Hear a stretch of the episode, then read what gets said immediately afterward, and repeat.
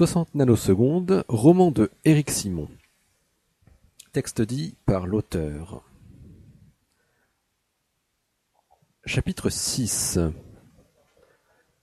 Il faisait encore chaud ce soir de fin octobre lorsque le train s'immobilisa dans la gare centrale romaine. Le jeune homme ténébreux qui patientait depuis cinq minutes derrière la porte vitrée du wagon put enfin descendre sans un regard autour de lui. Fermi le suivait, suivi de Emilio Segre. Les trois scientifiques se séparèrent sur le parvis de la gare, se saluèrent et se donnèrent rendez-vous le lundi suivant à l'Institut. Ettore se dirigeait à pied vers son petit appartement qui se trouvait via Ruinaglia, à mi-chemin de la gare Termini et de l'Institut de physique. Il était plongé dans des pensées sombres. Il repensait à cet homme qui le suivait. Puis, l'instant d'après, il pensait à ce qu'il avait appris à Leipzig et comment cela avait été accueilli par la communauté des physiciens au congrès Solvay. La théorie que Paul Dirac avait publiée il y a cinq ans était maintenant portée au nu.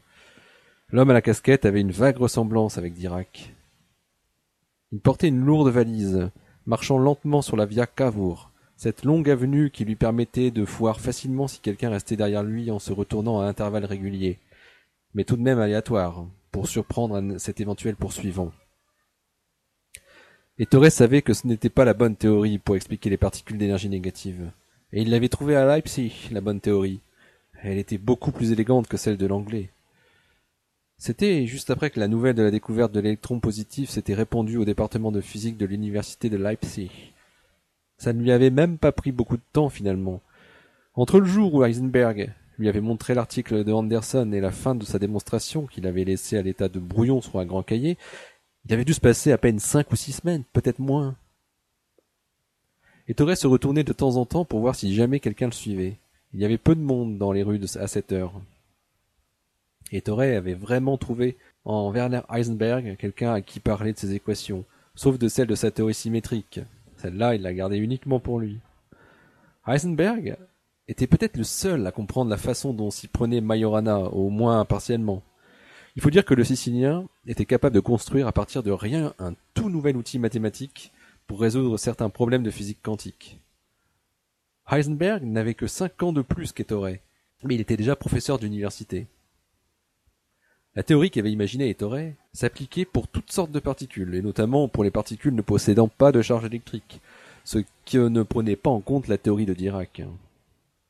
Ettore ne comprenait pas pourquoi toutes les, communautés des physiciens, aussi bien en Allemagne, au Danemark qu'en Italie, et partout maintenant, encensaient cette théorie. En Allemagne, il avait reçu des lettres enthousiastes de son collègue et ami Giovanni Gentile, évoquant le succès de la théorie de Dirac à partir de la découverte d'un électron positif par Anderson. Quelle déception. Même Giovanni.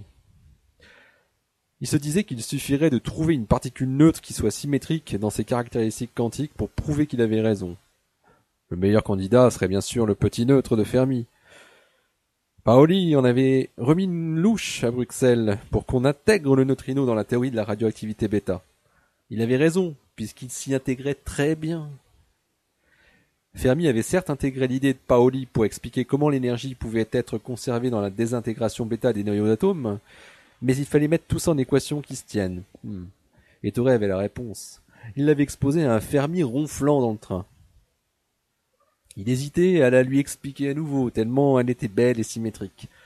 Après tout, ça pouvait attendre un peu. Le lundi suivant, Ettore se montra à l'Institut de physique.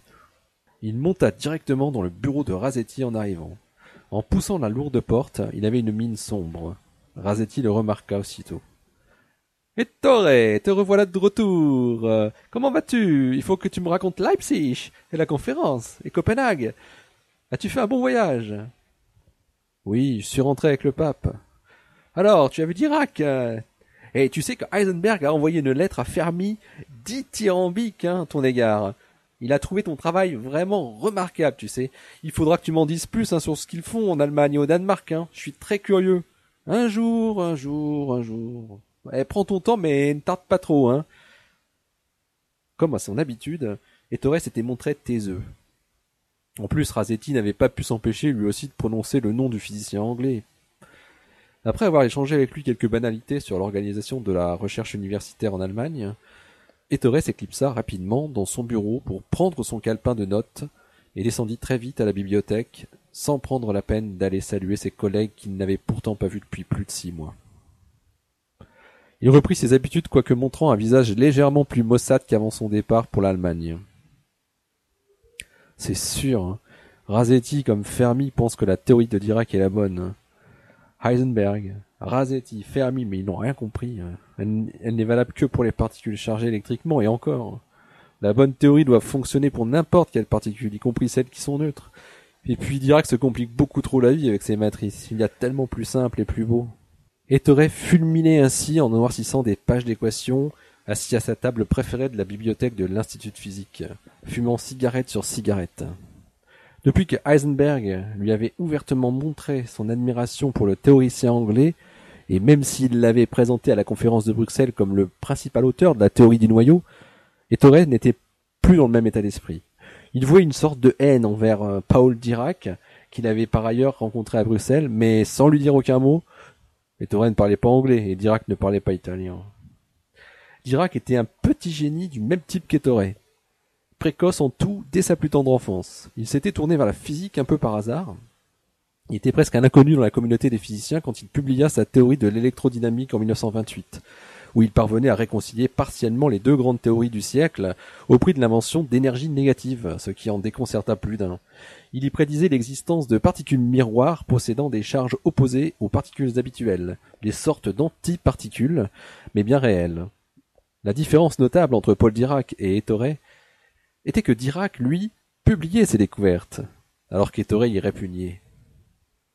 Si Ettore avait pris la peine de publier chaque nouveau concept qu'il avait trouvé et qui expliquait les faits observés expérimentalement, il est évident que son nom aurait été plus connu que celui de Dirac à ce, moment-là, mais ce n'était pas le cas, et de cela Ettore se fichait éperdument. Il ne souhaitait pas être reconnu dans la communauté des physiciens. Il voulait simplement, pensait-il, découvrir la beauté de la réalité du monde, et l'équation de Dirac ne lui semblait pas belle. En tout cas, pas suffisamment pour être vraie.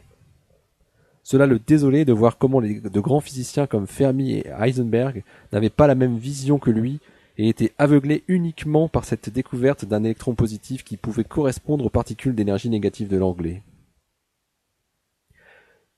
Quelques heures après, en descendant au rez-de-chaussée, Ettore rencontra son ami Giovanni Gentile Jr.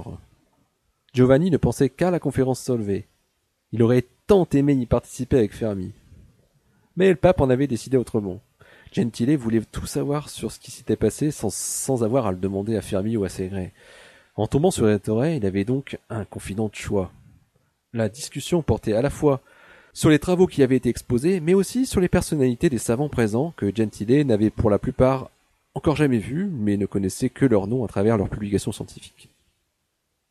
Ettore lui fit part des résultats qu'avaient obtenus les Français et qui l'avait le plus marqué. Il raconta très succinctement, et en baissant légèrement la voix, comment Joliot était encore en passe de rater une découverte.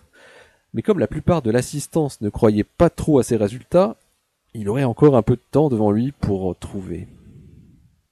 Ettore ne dit pas un mot à Gentile de ce qu'il avait glissé subrepticement à Joliot lors de la soirée de gala, de peur qu'il ne le presse, comme ça avait été le cas l'année précédente, de publier très vite son interprétation avant les Français. Ettore se fichait pas mal de mettre son nom sur la découverte d'une nouvelle radioactivité euh, émettant des positrons. Il souhaitait que la science avance et que les expérimentateurs puissent étudier les neutrinos des deux types de radioactivité pour montrer qu'ils étaient semblables. Puis il ajouta, pour couper court, euh, si tu veux connaître les détails sur ce qui s'est dit sur la théorie de Dirac, demande à Emilio ou à Enrico. Moi, j'en sais rien. Je dégustais des pommes de terre frites. Ettore se dirigea ensuite rapidement vers la grande porte, sans se retourner, en regardant ses pieds. Il songeait aux calculs qu'il avait refaits à Copenhague sur la forte instabilité des noyaux atomiques qu'il avait découvertes dans ses équations quand on ajoutait un neutron sur l'uranium. Ce qui produisait la cassure du noyau. C'était laid. Si cette solution aux équations était réelle, cela voulait dire que de la laideur se cachait dans ces équations, mais ce n'était pas, possible. Cette théorie du noyau qu'ils avaient publiée avec Heisenberg devait forcément être incorrecte. Pourquoi un noyau atomique se briserait en deux comme ça juste à cause d'un neutron? Et que se passerait-il si les autres neutrons, expulsés lors de la scission, allaient rencontrer d'autres noyaux, ce qu'ils ne manqueraient pas de faire de, toute façon Non, ce n'était pas possible. C'était inconcevable. Cela voulait dire qu'une brique d'uranium pouvait disparaître comme ça en un instant à cause d'un seul neutron qui arriverait dessus, et avec une libération d'énergie monstrueuse. Ettore Majorana pensa alors à ces neutrinos. Si les morceaux de noyaux issus de cette cassure potentielle étaient radioactifs, que ce soit par émission d'électrons ou bien de positrons, le phénomène pourrait être une formidable source de neutrinos et d'antineutrinos. Cela pourrait être tout à fait intéressant. C'était à la fois laid et très intéressant, un sentiment inédit pour Ettore Majorana. Il n'avait pas osé en parler à Heisenberg à Copenhague, sans savoir exactement pourquoi. Il ne voulait probablement pas froisser le physicien allemand en lui disant qu'il ne croyait plus vraiment à la théorie qu'ils avaient publiée ensemble quelques semaines plus tôt. Ce résultat de la cassure des noyaux d'uranium était si absurde. Il pensait que Heisenberg trouverait de toute façon cette faille tôt ou tard. Rien ne servait de le lui dire maintenant. Malheureusement, Ettore n'avait pas réussi à finaliser sa théorie symétrique de l'électron et du positron avant de quitter Leipzig, et n'y avait pas touché durant son passage chez Bohr. Il fallait maintenant y mettre un terme, il le savait. Il ne manquait pas grand-chose pour que tout se tienne. Mais cette idée de cassure de noyaux pouvant produire des sources de neutrinos des deux types ainsi que l'exposé de Joliot à Bruxelles lui donnait envie de développer tout un point expérimental. Pourquoi ne pas donner à côté de la théorie des neutrinos symétriques les moyens qu'il faudrait mettre en œuvre pour exploiter cette théorie? Mais il faudrait être exhaustif et trouver quelles étaient toutes les sources possibles et imaginables de neutrinos et d'antineutrinos. Un soir de décembre, Enrico Fermi vint trouver Ettore dans son bureau. C'était un de ces rares jours où Majorana était à l'institut à cette heure-là. Fermi lui énonça tout de go. Tu te souviens de ce qu'avait dit Paoli à Bruxelles sur le modèle de la radioactivité bêta et le neutrino? Oui, bien sûr, répondit Ettore sur un ton monocorde. Eh bien, je pense avoir trouvé quelque chose de très bien. Ah ouais? Oui on introduit un nouveau nombre quantique pour les particules légères de spin demi-entier euh, que l'on doit conserver dans la désintégration, c'est ça? Rétorqua Ettore en fixant une tache qu'il avait remarquée au plafond. Nom de Dieu, mais t'avais, t'avais déjà pensé à ça? Oui, je te l'expliquais dans le train quand on rentrait, mais je crois que tu t'es endormi. Ce n'est pas vrai. Et tu me l'as pas répété juste après Mais, où avais-tu la tête? Ettore repensa brutalement à celui qu'il avait fini par oublier, l'homme qui l'avait suivi durant son périple dans le nord de l'Europe. Il n'écoutait plus ce que lui disait Fermi, qui partait dans ses explications. Donc c'est cela, on introduit un nombre quantique pour les leptons, il vaut 1 pour l'électron et moins 1 pour le neutrino. La somme doit toujours faire 0. Le neutron se désintègre en proton en émettant un électron et un neutrino, qui emportent toute l'énergie. Mais le noyau résiduel peut rester dans un état d'énergie qui n'est pas l'état fondamental, c'est-à-dire qu'il peut donc émettre juste après des rayons gamma pour retomber à son niveau stable. Bien sûr, le nombre quantique leptonique vaut 0 pour les protons et les neutrons. C'est beau, non? Oui. J'avais déjà trouvé tout ça, c'est ça? Oui. Et t'aurais sorti des méandres de ses pensées. Mais si le neutrino a une valeur de moins 1, euh, ça veut dire que c'est un anti-neutrino. Euh, c'est cela, bien sûr, reprit Fermi, soudain dubitatif. Et comme le positron est un anti-électron, il doit toujours être associé à un neutrino ayant un nombre quantique leptonique de 1. Tu veux dire la, la désintégration symétrique? Fermi avait compris. Bien sûr, les Français l'ont trouvé. C'est ce que Joliot avait montré à Bruxelles, mais ils l'avaient mal interprété. Ils vont faire leur, expérience et ils vont l'annoncer bientôt, tu vas. Mais alors, ça veut dire qu'on aurait deux radioactivités bêta? Eh oui, bien sûr. Disons, une radioactivité bêta moins et une radioactivité bêta plus.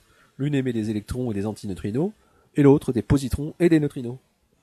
Magnifique, mais c'est merveilleux Fermi jubilé. Une semaine à peine après cette brève entrevue entre Fermi et Majorana, Frédéric et Irène Joliot-Curie publiaient dans une note au compte-rendu de l'Académie des sciences de Paris la découverte d'une nouvelle radioactivité créée artificiellement à partir du bombardement de l'aluminium par des particules alpha.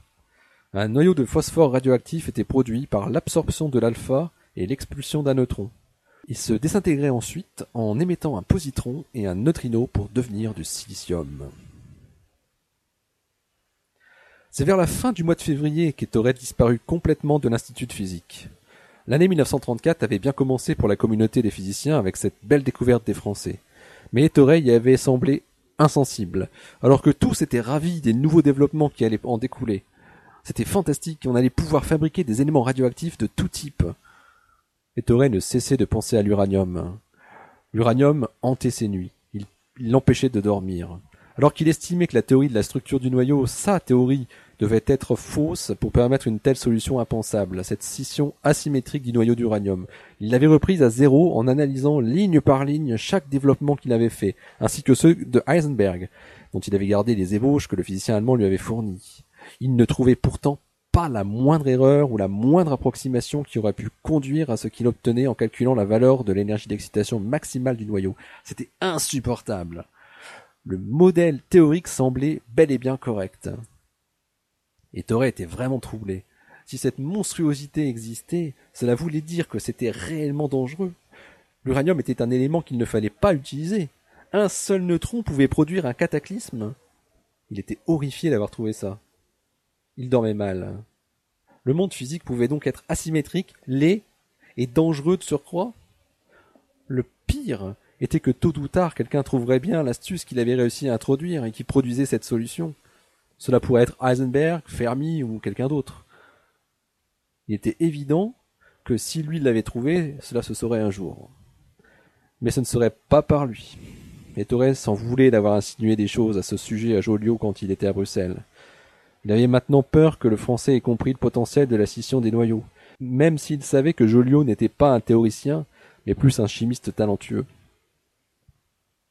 Fort heureusement, Majorana n'avait pas mentionné explicitement l'uranium quand il avait parlé aux Français. Et Torre ne voulait plus entendre parler des noyaux d'atomes. Il avait décrété que ce n'était pas une physique digne d'intérêt. Le 27 février, il décida de ne plus mettre les pieds à l'Institut de physique. Enrico Fermi venait d'annoncer à l'ensemble de l'équipe son nouveau projet, créer artificiellement des atomes plus lourds que l'élément le plus lourd connu, l'uranium. Et pour cela, il voulait utiliser la désintégration bêta après avoir fait capturer un neutron par l'uranium. Le noyau absorberait le neutron, puis, devenu un radioactif, un neutron se transformerait en proton et on aboutirait à l'élément situé juste au-dessus de l'uranium dans la table de Mendeleïev, le 93e. On pourrait ainsi agrandir cette table historique à volonté. Sa théorie symétrique n'était pas encore tout à fait finalisée, et Torres sentait un lourd poids sur ses épaules, il se sentait inutile. Il n'avait plus le courage de rouvrir son grand cahier bleu, celui où étaient entassés les feuillets de la théorie symétrique de l'électron et du positron. Il n'y arrivait pas. Et Torres s'enferma chez lui. Et qu'est-ce qui ne va pas? Pourquoi ne viens-tu plus travailler à l'Institut demanda Giovanni Gentile, un soir où il était venu chez lui pour lui apporter des livres. Giovanni, je n'ai plus envie. Et tu ne dois pas te renfermer comme ça. Il y a tellement de choses à découvrir, ne reste pas comme ça. Mais je vais très bien. J'étudie de nouvelles ouvertures aux échecs, c'est passionnant. T'aurais. Et il n'y a pas que la physique théorique dans la vie, hein. N'est-ce pas toi qui me l'as dit? Oui, je te l'avais dit, mais la physique c'est ta vie, tu es fait pour ça. Mais pourquoi crois-tu ça? Et si j'étais fait pour jouer aux échecs, hein? C'est possible, hein? répondit Ettore en caressant du bout de l'index la tête de sa dame noire. J'espère que tu continues un peu à réfléchir à certains problèmes de physique, au moins, même si tu ne viens plus à, via Panisperna.